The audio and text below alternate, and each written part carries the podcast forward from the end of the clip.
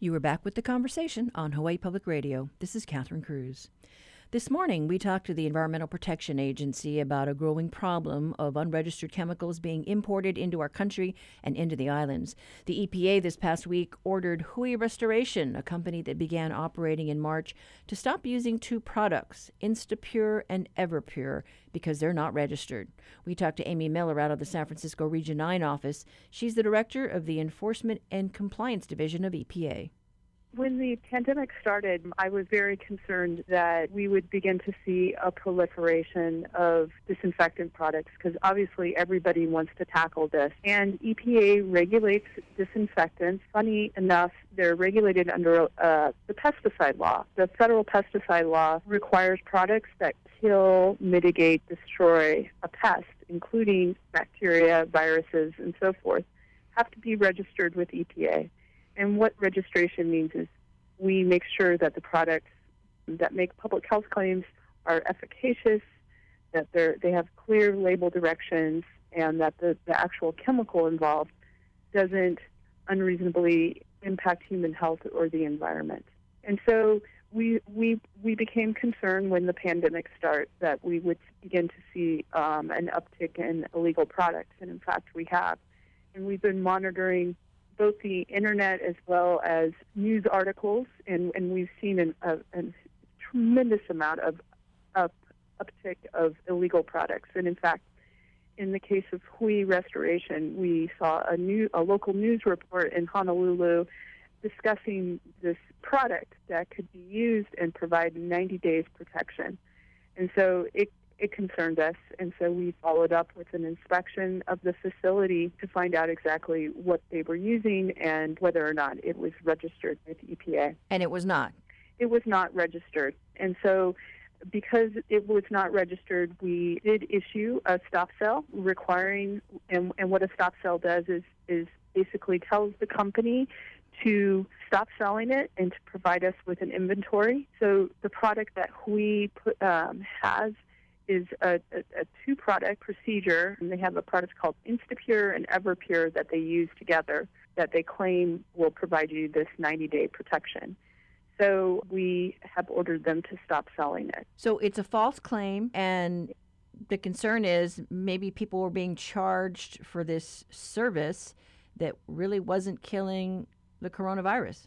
That's correct. EPA is very concerned that it, it's really important that, that people use products that are registered. And in fact, the EPA has a list called List N that lists out roughly 400 products that are effective against coronavirus. And so this product has not been registered, and we uh, it's really critical that we stop the sale of it. Now, there was a report that said some of this was used for the Department of Public Safety, and I'm still waiting to hear back from them. But I think there is some concern in the community that if this was used in the prisons or any of its facilities, that it may not have worked, you know. And the other question is, well, what was in this product, and you know, is it harmful to the inmates?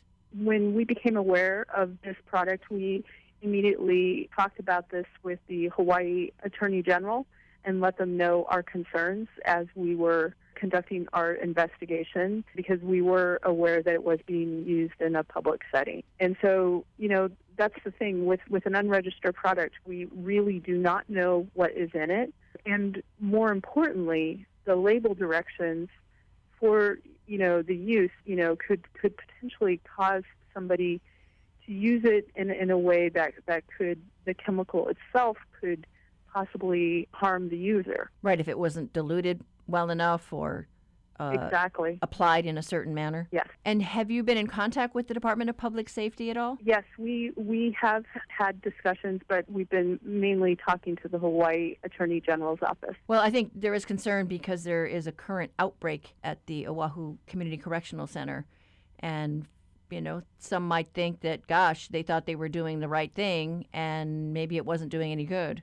And that's why it's important that people make sure that, that they are using registered products, uh, registered with EPA. And it's really, you know, so I, I mentioned that we have this list called List N, but we also, you know, a real easy way to know whether or not a product is registered with EPA is it has what we call an EPA registration number. So it will have on the packaging, it will say EPA reg, and it will have a number.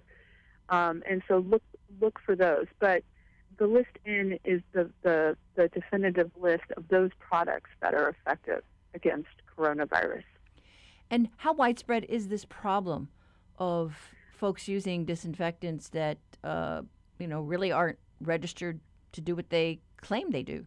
It is very widespread. Um, just to give you a sense, we've been very busy at, at EPA. Um, one of the things we do is we um, routinely monitor with Customs Border Patrol um, sh- import shipments, so products that are coming into the United States. And with Customs, we've denied entry to 6.8 million illegal products from coming into the United States. In Honolulu, uh, at the port there, we've um, uh, denied entry to 4,929, uh, 25 shipments. A majority of these are san- sanitation cards, disinfectant wipes. In fact, the first shipment we denied during the pandemic happened in Honolulu on March 2nd. So we've been quite busy on the import side. We've been busy monitoring the internet. EPA has issued stop sales to eBay and to Amazon. We've also issued in our from our San Francisco office, we've issued 24 advisory letters to internet marketplaces. We know that people are doing a lot of purchases on the internet, and so we want to make sure that these marketplaces are aware that they're selling illegal products and to stop selling them. Where are the products coming into Honolulu? Where are they from? Are they from Asia? Yes. China? A, a, vast majority of the products are coming from China, but it's not exclusively China. I, I would just say there's just so many products coming in right now through importation, whether it's from cargo containers or, you know, from FedEx envelopes. You know, there there's a lot that Customs Border Patrol and EPA are doing to, to monitor and make sure that illegal products are not coming in. Okay, and then what happens to these products once you seize them? A lot of them are seized and destroyed. Some are returned, returned to sender. Uh, it, it, it, really depends. Interesting. Okay. And so, as far as uh, advice to the general public, you know, if there are these companies that are out there, uh, you know, advertising a, a service to kill uh, coronaviruses, what should they do to kind of safeguard their uh, their homes or their businesses? So, number one, buy products that are, are on EPA's List N. Those products are effective against coronavirus. Step number two is to make sure that you follow the label directions. The label directions do provide the correct way in which to use the product so that it's efficacious, meaning that it will destroy the virus. And so often with many disinfectants, it takes 10 minutes for the disinfectant to actually work to to to kill, and most people aren't aware of that, and, it, and it's an important step. That was Amy Miller, Director of the Enforcement and Compliance Division of the EPA office in San Francisco.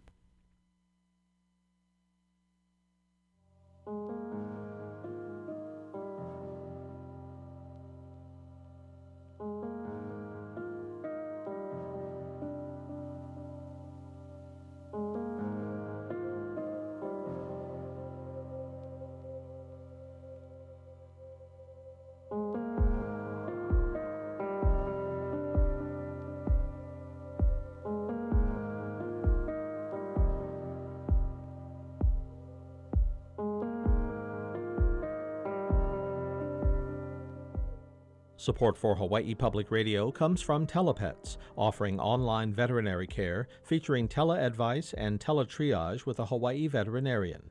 More about virtual visits at telapets.com.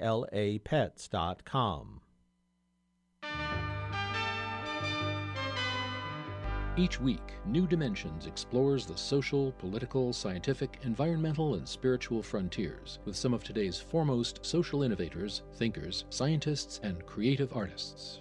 Hi, I'm Dr. W. Keith Campbell. I'm author of The New Science of Narcissism. Next time on New Dimensions, I'll be talking about the psychological personality and social research on the topic of narcissism. starting Sunday morning at 11. This is The Conversation on statewide, member supported Hawaii Public Radio. Time now to quiz you with Hawaii's music history.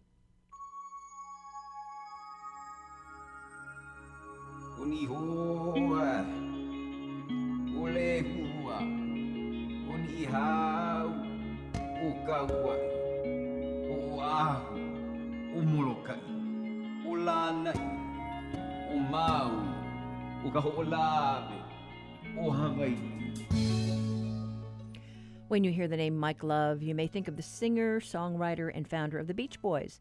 But Mike Love is also the name of a local artist who was born and raised on Oahu. Heavily influenced by his family, he learned from an early age to appreciate the power of music. He remembers his father crafting folk songs on guitar and his grandfather composing gospel on the piano. Love learned to play the guitar thanks to his sister and father, and it became his main instrument for writing and playing. Throughout his teenage years, he played in multiple bands, playing his first live gig at the age of 16. Fans may also remember him in reggae bands Melodious Solutions and Dub Conscious.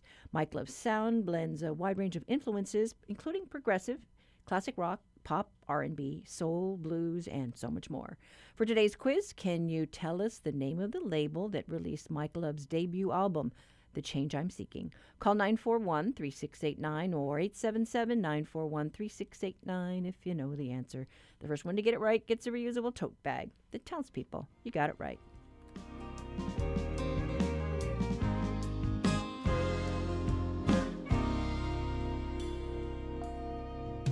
Life is a moment, a blink of an eye. If you don't grab it, it passes you by.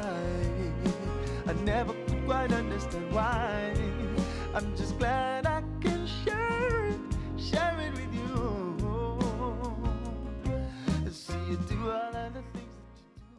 Support for the Backyard Quiz comes from Locations, whose realtors and staff support HPR's commitment to sharing stories of Hawaii.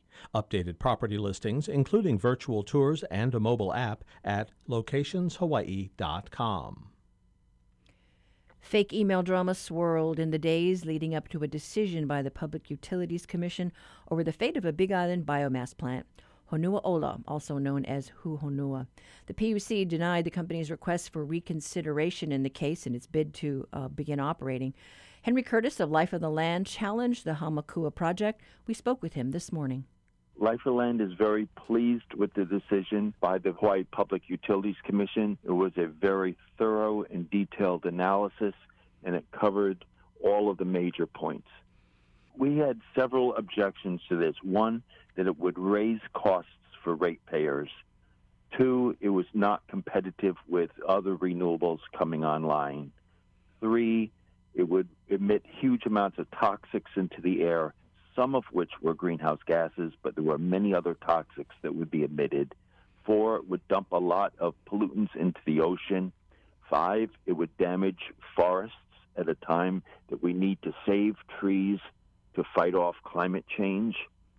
And six, repeatedly, Hu Honua refused to answer the most basic questions about their operations. Now, the company invested millions in that project, and from where it sits, it's a matter of jobs at this point. Well, first of all, they invested some of it during their first power purchase agreement. And then when that fell through, they filed a massive antitrust lawsuit against HECO, um, Helco, Hamakua Energy Partners, NextEra Energy in federal court. And Chief Justice uh, Seabright from the Honolulu District said, Hey, look, guys, you failed to meet your own contractual deadlines. It's your own fault, and you can't be blaming others for that. So a lot of their investment came from that period. Second, the deal they signed with Helco said that they had plenty of opportunity to build the facility after they got their permits. The fact that they went ahead and spent money before getting their final permit, they took the risk on that. It would be like a homeowner building a house before getting a permit to build it and then claiming since it's built already, the state owes them the right to keep it. With this decision, the Public Utilities Commission has upheld the order. The company, you know, still can appeal, uh, but you know, leading up to this decision, there was a lot of drama surrounding fake emails that came through the docket. Talk about that. Yes. Apparently, Hu Honua set up a mechanism on their website whereby they encouraged massive people to send in an email that simply say, from this email, stick it on a form letter and send it to the commission expressing your upsetness about the way the commission has done things. Now, Hu Honua basically did not supervise or oversee the the operation at all. They were simply trying to generate as many emails as possible, and they sent in about 2,000 form letters to the PUC. It turns out that seven of them, when the PUC responded and sent emails to each of those people saying, Thank you for your comments, here's where you can learn more, seven emails were received back to the PUC saying, We never sent them. For some absolutely crazy reason, Hu Honua decided to claim that I had sent those. And they listed um, IP addresses that are uh, for all Verizon customers statewide. So, zillions of, of possible people who might have sent it in. And they said, no, it's not anybody else, it's just Henry and Life of the Land and their analysis was faulty beyond belief. We hope we have the opportunity to really nail them for this blatant defamation of character. We consulted three internet security experts, very high level, very sophisticated people who looked over what Hu Honua submitted and said there is absolutely no way they could have come to the conclusions they did. So you maintain you're unfairly accused of generating those fake emails. That's correct. Yes. Now the PUC um, in its decision didn't deal with that issue. They mentioned it towards the very end of the decision that there were a lot of people who were sending in comments and I think they noted it in a footnote at the very end of the decision, but that's not really the place to decide it. This is a separate complaint that Hu Honua has filed. And interestingly enough, Warren Lee, in sending the letter of complaint into the PUC, violated the PUC's own rules on how you file a complaint. How should he have done it? They should have had a certificate of service which explained who they were sending it to, and he didn't include that. Okay, was that was that more of a technicality? Yes. Uh, okay. Uh, yes, it's technical. Okay. All right. But but it, it just seems like the PUC says we're not going to deal with this. They noted it, but essentially well, said not dealing with it in this proceeding. Right. So what's your plan at this point? Well, I think Hu Honua has a major problem because if they appeal it to the Supreme Court, they have to explain to the Supreme Court why the Supreme Court doesn't understand its own decision. Um, Hu Honua is challenging a simple, plain, easy to understand reading of the Supreme Court decision. The Supreme Court, in its decision, said that Life of the Land is appealing on three separate issues. And the court said, we are only going to be ruling on two of them. And the Supreme Court said, we're upholding the life of the land on both of them. And Hu Honua turned around and said, no, there was only one issue greenhouse gases. So Hu Honua is challenging the Supreme Court on their own order. That was Executive Director of Life of the Land, Henry Curtis, reacting to a PUC decision on the eucalyptus biomass plant. Uh, Honua issued a statement on the PUC decision saying, we are disappointed in the PUC decision killing a badly needed firm renewable project on Hawaii Island. Uh, the order disregards due process and disrespects the 64 workers whose jobs are threatened during this unprecedented economic crisis.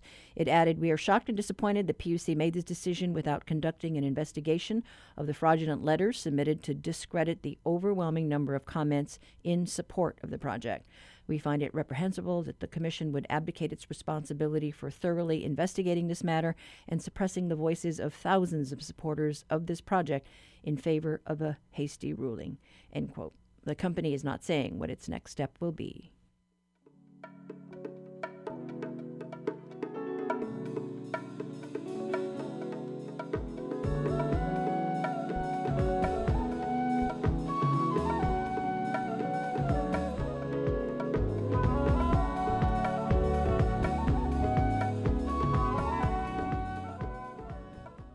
It is now time for our reality check. Honolulu Civil Beat's Eleni Avendano joins us today for a look at where the Department of Health is spending our CARES money. Good morning.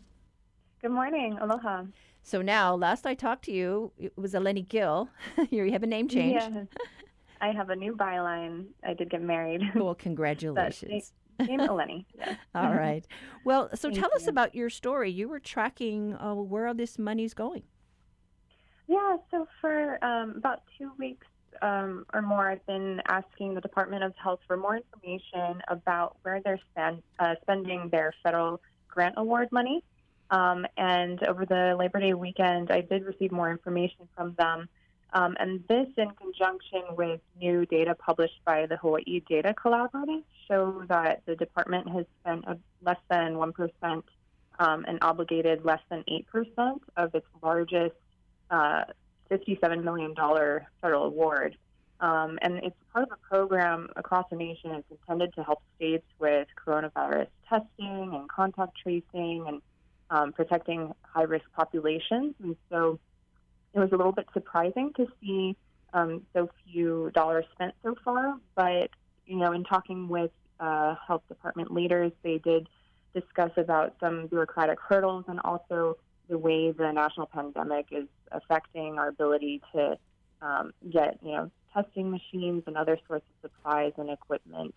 Um, and so there there have been some holdups and hurdles in that sense. So there's red tape, um, Mhm. but we've got to spend this money, right? There's a deadline. Yeah, so this this grant in particular does not have the uh, December deadline that is associated with other CARES Act funding. Mm, The department does have um, two to four years to spend it. If it spends it all, theoretically, it could ask for more money. What was interesting is that the Department of Health um, did ask the Centers for Disease Control and Prevention for um, $15 million for the next 12 months, and what they received was 57 million for um, two to four years. And so Jill Tokuda, who's a former state legislator and she's a current advisor to the Hawaii Data Collaborative, she said she was um, concerned by the lack of movement on spending because usually you would want to utilize the funds that you have um, and you know money staying in the bank. She said wouldn't necessarily give confidence to any lender, um, but there there have been some some successes for the health department in terms of um, they use some of their funds to cover costs related with the University of Hawaii contact tracing program. Um, the state laboratories division is trying to meet a goal of being able to conduct a thousand tests um, by the end of the year. Um, and so there's various goals outlined in a grant application I was able to secure from the Department of Health, and that's all available online um, in the story, as well as a, a more uh, thorough breakdown of what types of things they've been spending on so far. No, some of that money was supposed to go to the state labs. Yeah, so the state laboratories actually get, um, they've received or been allotted about half of the federal grant awards so far. Um, they they've been working overtime because they have not yet been able to hire staff who can uh, focus solely on COVID 19 testing. So, folks who had other job obligations um, are working on top of their regular workload to do coronavirus testing. Um, and they do have plans to hire new staff, um, as well as at the Department of Health, they want to um, you know, they want more microbiologists and they want other sort of specialized lab technicians, but it is harder to hire these days, um, especially during the pandemic. Now, I know uh, Representative Scott Saiki, uh, he's been pretty critical of the department just about, you know, uh, how we failed to build our capacity early on, and now we're kind of in a dilemma. We are uh, where we're at with the contact tracers. So I guess we're just going to have to see uh, if the DOH can actually increase that capacity and, and, and spend the money um, over the next, what, year and a half or so? Yeah, yeah. The department has definitely faced a lot of criticism about its failure to scale up staffing um, over the past several months, especially when we've been seeing this latest surge. Um, but it's interesting to look at their grant application online. We, we do have some plans. It's just kind of unclear and still a bit vague about um, where they are in terms of meeting their own goals to, to spend this money. All right. Well, another thing we'll have to track. But thanks so much, Eleni. Thank you. Take care. That was reporter Eleni Avendano with today's reality check. To read her full story, visit civilbeat.org.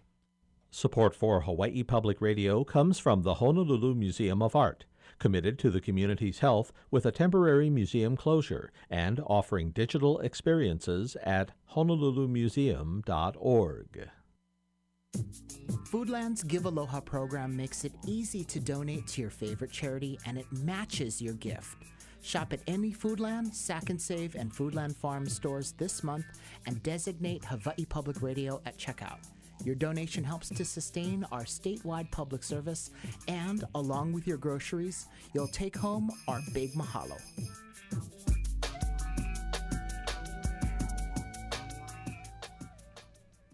Today happens to be World Suicide Prevention Day. All this month, mental health advocates and organizations have been promoting suicide prevention awareness. Uh, back in August, the Centers for Disease Control and Prevention released its biannual survey results on high school risk behavior. Comparing data from 2017 to 2019, more Hawaii teens reported feeling sad or hopeless, and more said they planned or attempted suicide. While the August data has yet to be broken down by county, previous survey results show that Kauai has higher levels of uh, youth suicide than any other counties in the state. Alice Luck is the president and CEO of the Kauai Planning and Action Alliance. She spoke with the Conversation's Jason Ubay about what the community is doing to curb this alarming trend on the Garden Isle. So, the Kauai Resilience Project is one of our main initiatives, and it was launched in April of 2019 in response to very troubling statistics on youth suicide and youth suicide attempts on Kauai. These statistics come from the CDC's biannual survey, the Youth Risk Behavior Survey, which is done of middle school and high school students nationwide. The 2019 survey was recently released and uh, of high school students showed that compared to 2017, the number of students in high school that uh, showed symptoms of depression, which is defined as feeling sad or hopeless almost every day or two or more weeks in a row, the percentage of high school students that felt this way was 34.7 compared to about 30% in 2017. So that's gone up a bit. The number of high school students that reported seriously considering attempting suicide in the 12 months before the survey was 16%. And it's, it's also gone up a bit since 2017 the number who reported actually attempting suicide one or more times in the previous year was 10% and has gone up actually half a percent since 2017. So these are the numbers that we find very uh, shocking and was was the main impetus behind the launch of the Kauai Resilience Project. The Kauai Resilience Project is a a county-wide initiative that brings together public and private partners on a monthly basis to work collaboratively to uh, ameliorate this issue, to reduce the rate of youth suicides and suicide attempts uh, on Kauai. And our approach is prevention. Our approach is by building the critical resilience factors, developmental assets, and uh, developmental relationships in youth. We can help all youth to give them the life skills and the assets that they need in order to avoid mental health crisis in the future and to be able to weather life's challenges. Can you tell me a bit more about what the, the program entails? What kind of services and programs are you providing? Well, it's a collective action initiative, and we come together on a monthly basis to uh, share information and, again, to work collaboratively around this issue and to try to leverage resources and collectively work towards our action plan. The Kauai Resilience Project action plan has four pillars. One is to increase protective factors in all of our youth, and we accomplish that through our Kauai's Kids, our Your Kids public education campaign, and promoting our 10 tips to build youth resilience. Two is to increase the number of after school opportunities for youth on island, which are so critical to enabling youth to explore areas outside of uh, school curriculum and to build those developmental relationships with adults that are so critical to building resilience and uh, positive youth development. The third pillar is increasing the number of safe spaces in the community for youth and the fourth pillar is to integrate some sort of social, emotional, or life skills curriculum into the schools.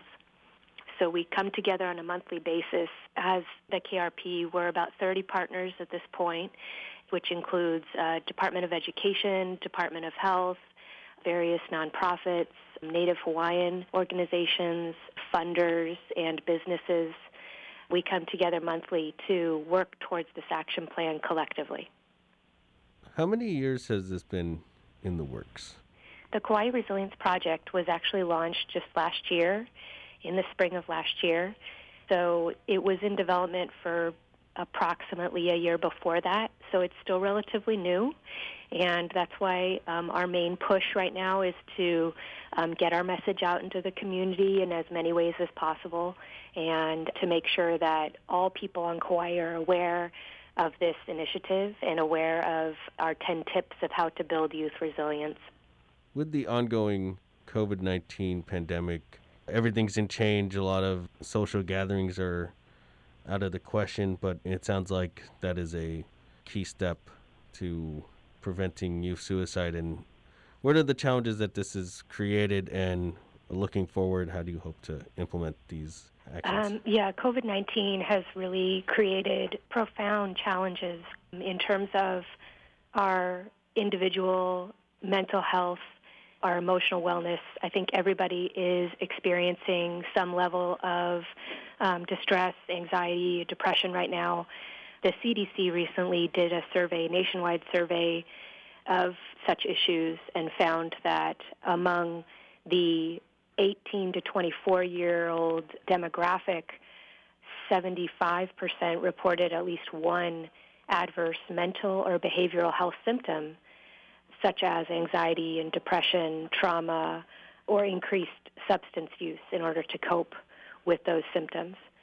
So we're very concerned with the impact that the social distancing, the lack of opportunities for positive youth development outside of school, the stress that families are under. We're very concerned about the impact that this is having on mental health and family wellness and um, things like substance abuse rates and child abuse rates. Ironically, the Child and Adolescent Mental Health Division reported fewer applications in April of 2020 relative to April of 2019 and the Department of Human Services Child Welfare Services reported a 33% decrease in child welfare services intakes between March 2020 and April 2020. So some of these agencies are experiencing a decrease in the access to their services due to the stay-at-home orders and other other factors. Um, so there's really a push to make sure that those who need help are accessing help and able to get to get that help. Um, however, um, it should also be noted that the crisis line has reported an increase in uses since March of 2020. The crisis text line for the state reported a 54% increase in the number of uh, texters between March and April of 2020. And anxiety and COVID 19 were major reasons that uh, for this increase. So people are accessing the crisis line uh, more. Uh, however, um, they're accessing other forms of supports. It seems to be that they're accessing those a bit less. We are very concerned. We had several suicides in May of this year on Kauai, which received some some attention in the press. And uh, while COVID-19 was not the, re- the the reason for these, um, certainly it was um, an aggravating factor, likely, and um, and the lack of uh, economic opportunity, and the financial distress that many people are under, can really can really aggravate um, whatever else is underlying uh, in terms of mental health issues and symptoms. So we're really um, encouraging everyone who feels that they need help to reach out for help. Unfortunately, there's still quite a stigma surrounding mental health. For our listeners, how can they help? On Kauai, if the issue is with uh, a child or an adolescent, they can reach out to the Kauai Family Guidance Center Child and Adolescent Mental Health Program at 808 274 3883. Uh, if the issue is uh, one of domestic violence and sexual assaults, they can reach out to the YWCA. Their domestic violence hotline is 808 245 6362.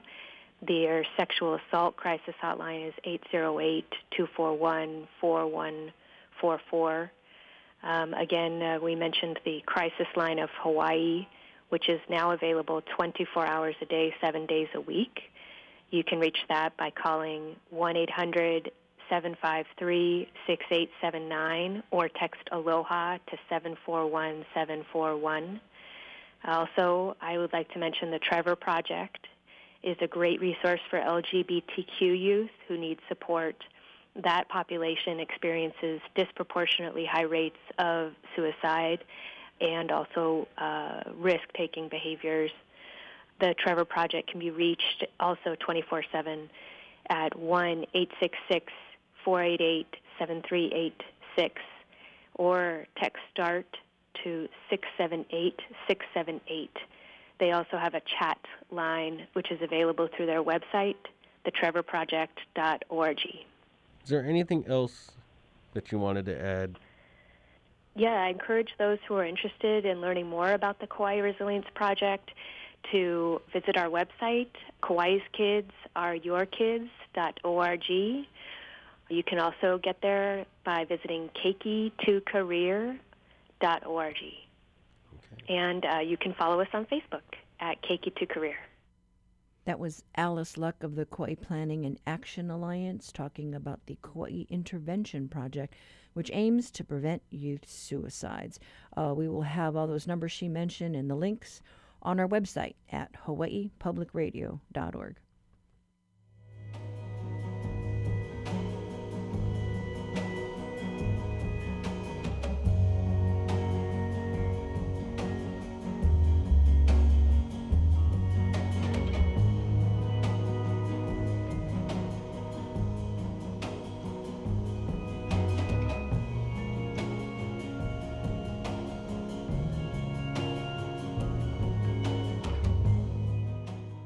Support for Hawaii Public Radio comes from UH Manoa's Osher Lifelong Learning Institute for ages 50 and older, with virtual courses designed to engage the mind and enrich lives. Virtual open house this Sunday. More by searching Osher Hawaii. Next time on the world, the Confucius Institutes. China bankrolls these educational programs on U.S. college campuses, but the State Department has been encouraging universities to shut them down. Critics call that authoritarian. They're letting the American government interfere in the curriculum. So they become Chinese themselves in the way they're running the universities. The Confucius Institutes on the World. Starting this afternoon at 1. In this morning's backyard quiz, we take a look at a local musician, Mike Love, who was born and raised on Oahu. He spent years crafting a unique reggae sound that blends a wide range of influences and genres. Throughout his career, Mike Love has performed with a diverse array of artists, such as Stephen Marley, the John Butler Trio, Groundation, Steel Pulse, Dave Matthews, and Jack Johnson. Music fan, Jay Perry, shared this online review. Pure musical genius. Just love the way he dubs over his music. He is also a true wordsmith. His debut solo album, The Change I'm Seeking, was released back in 2012 and it was on the label Love Not War Records. And we had no winners today for that question. That is today's quiz. Write to us at talkback at hawaiipublicradio.org if you have an idea that you would like to share. Money comes and money goes, but in this life, all I know is you ain't got nothing if you ain't got love. But money comes and money goes, but in this life,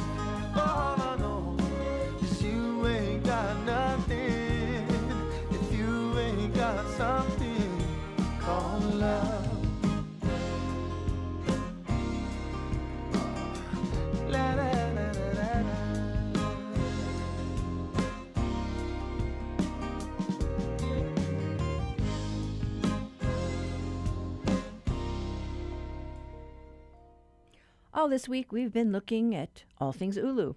Today, we feature the Ulu Cooperative on the Big Island, which has hui'd up to marshal the power of Ulu.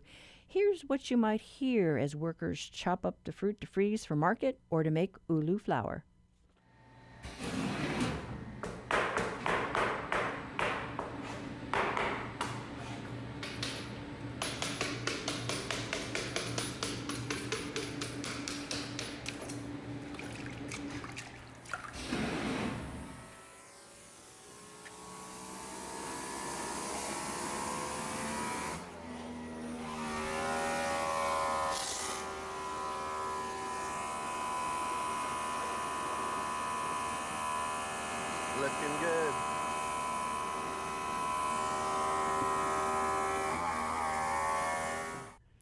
Sounds of Ulu.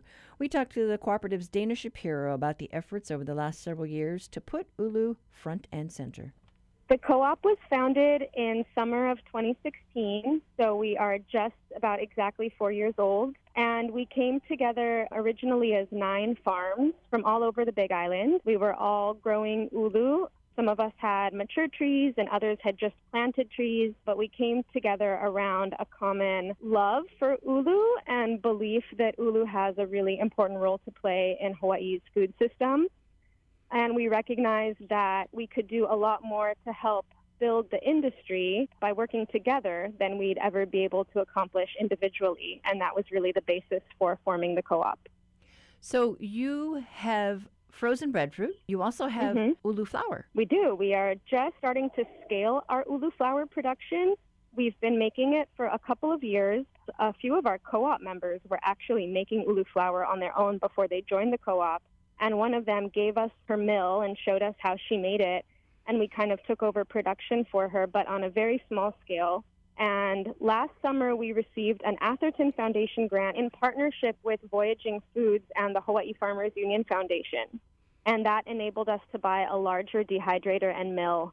So this season we're planning to commit about 15% of our overall volumes toward flour which is a lot more than we've ever done in the past So, how much flour does that produce? We're estimating about 3,500 pounds, which is from about 18,000 pounds of fresh fruit. And so, where can our listeners purchase this flour or frozen ulu? The frozen ulu is pretty widely available now. It's at about 25 different store locations all around the state and on every island. You can find it on Oahu at all the Down to Earth locations, at Kokua Market, through Farmlink Hawaii, and through a number of the community food distribution programs that are happening. Aloha Harvest, Chef Hui, Kupu, they have all brought the frozen ulu in for their constituents, their customers. The flour is not yet widely available. Ulu season is just starting. For us, it typically begins in July. So until we get more fruit in, it's not going to be that widely available, but we actually do have an ulu flour survey that's a Google form, and it's available through our social media and also on Voyaging Foods website. And if you're interested, fill out the survey and make sure you include your email address, and you'll receive updates about the ulu flour when it becomes available.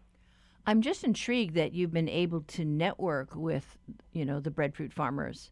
I think that there's a lot of farmers that are really passionate about ulu and they recognize that the co-op provides very valuable services that enable them to focus on farming and help them to maintain their farms and become more profitable.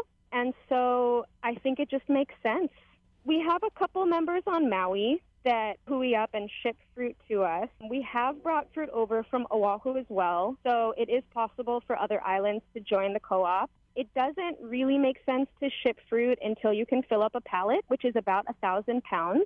So again, if they're smaller or backyard farmers with excess fruit, they could potentially hui up to meet those volumes. But on Oahu in particular, there's much, much more of a market for fresh ulu than there is on the Big Island. There's a number of processors on Oahu that do buy fruit. Ulumana is one, High Five Ulu is another. And so if there are growers with fruit on Oahu, they, I think, have a much larger market on their island that they could potentially tap than some of our outer island farmers do. So share with our listeners like what a typical day would be for you, you know, on your ulu farm for those of us working in the co op, we are not on the farm that much on a day to day basis because we're handling aggregation, processing, storage, distribution, and marketing. For our ulu growers, they are pretty much all highly diversified.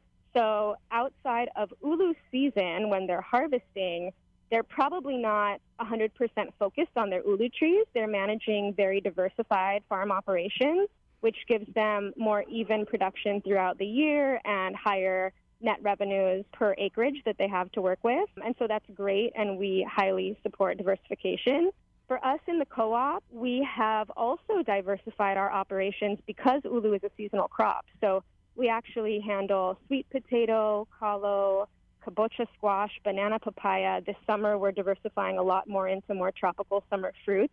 But we receive fruit most days of the week, and we start our production process pretty early in the morning. You know, that usually involves washing the fruit, cutting it, steaming it, and freezing it and packaging it. And so that's a pretty much full time job right there. Now, there are a number of varieties of ulu. Is there one that maybe makes better flour, or do you mix them all up? How does that work? We're really still learning the, the flour process. So we don't have an answer to that yet. We're doing experimentation and taking good records so that we can learn that information. On the steamed and frozen side, the different varieties have pretty different sort of culinary properties in terms of their texture, their size for sure, uh, their taste a little bit. So we do a sort of a sorting process in house before we process, and that will determine what product gets made out of which fruit. So we accept all varieties. I don't really like to say we have a strong preference because they're all great for different applications.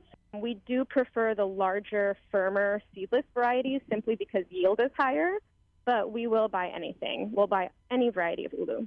Our focus really is Hawaii. You know, Hawaii imports virtually 100% of its staple foods. So, in other food groups like fruits, vegetables, even proteins, we have moved the needle in terms of increasing local production. But in the staple food category, which is, you know, grains and starches, we have not moved the needle. We produce less than 1% of our own staples and those are the carbohydrates that make up about 50% of the calories we need to survive. So we're in a very precarious situation, and Ulu has tremendous potential to help make Hawaii more food secure and self sufficient. So our focus really is on Hawaii. We work really hard to promote the crop, you know, do educational marketing to all consumer groups, especially youth. That's been a really big focus of ours in partnership with the Department of Education and the Hawaii Farm to School Hui. So until we really have to go out of state and export, meaning if demand here does not grow as fast as our supply, until that happens, we're actually not really looking at markets out of state. If you've got more people planting ulu in their yards because they know it's a crop they can count on if the ship doesn't come in. You know, during these COVID times, everybody's talking about we need to diversify, we need to support local ag. We see our role as complementing that. So if everyone has an ulu tree and is getting their fresh ulu in season, that's fantastic. And we can be the source out of season or for further value added ulu products. Oh yeah, talk about the products because I mean uh, I've seen all kinds of really cool things uh, at the grocery store. You know the dips, all kinds of things out there. People are getting really creative. Yeah, I mean ulu is so versatile. It's truly one of the most versatile crops that I know of. Here locally, we have a number of ulu hummus products from different manufacturers, as well as ulu chips, which of course go together very well. And then out of the ripe fruit, there's Ulu desserts. We make an Ulu chocolate mousse that's sold frozen. And John Cadman of Maui Breadfruit Company makes pono pies, which are delicious, and he has lots of different flavors. In Kaneohe, there's an amazing Ulu noodle restaurant, um, Adela's Country Eatery, and they use our frozen product to make their noodles. The list really goes on and on, not to mention all of the chefs who are making amazing Ulu products, and the chef Hui recently partnered with us on an Ulu ambassador program. So we have about a dozen Ulu ambassador chefs that are really working to spotlight innovative and traditional uses of Ulu in the kitchen. That was Dana Shapiro, one of the many Ulu ambassadors out to spread the word about Ulu power. It's a promising crop as we look to diversify the economy and support our local farmers. The Ulu Cooperative, along with the Hawaii Farmers Union Foundation and Voyaging Foods, has launched its initiative to promote uh, replacing 30% of flour use with local starches by the year 2030. For links and to take that survey Dana talked about, um, head to our website at hawaiipublicradio.org. And we are out of time. Tomorrow, we end the week with a look at Ulu Vodka. Could it become the tequila of the Pacific? Give us some feedback. We hope you learned something about Ulu. Got some questions about something you heard on our air? Call our talkback line. Email us at talkback at hawaiipublicradio.org. You can also connect with Facebook and with Twitter. I'm Catherine Cruz. Join us tomorrow for more of the conversation.